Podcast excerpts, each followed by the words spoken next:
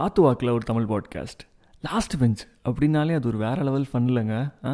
ஸ்கூலில் டீச்சர் வராட்டி ஒரே ஜாலி தான் கதை அடிக்கிறது என்ன? காலேஜில் ப்ரொஃபஸர் வராட்டி அந்த மரமெஞ்சில் டக்கு டக்குன்னு டக்கு டக்குன்னு அப்படின்னு போட்டு ரெண்டு பேரும் எந்திரிச்சு அந்த டைஸ் மேலே போய் டான்ஸ் ஆடுறது என்ன?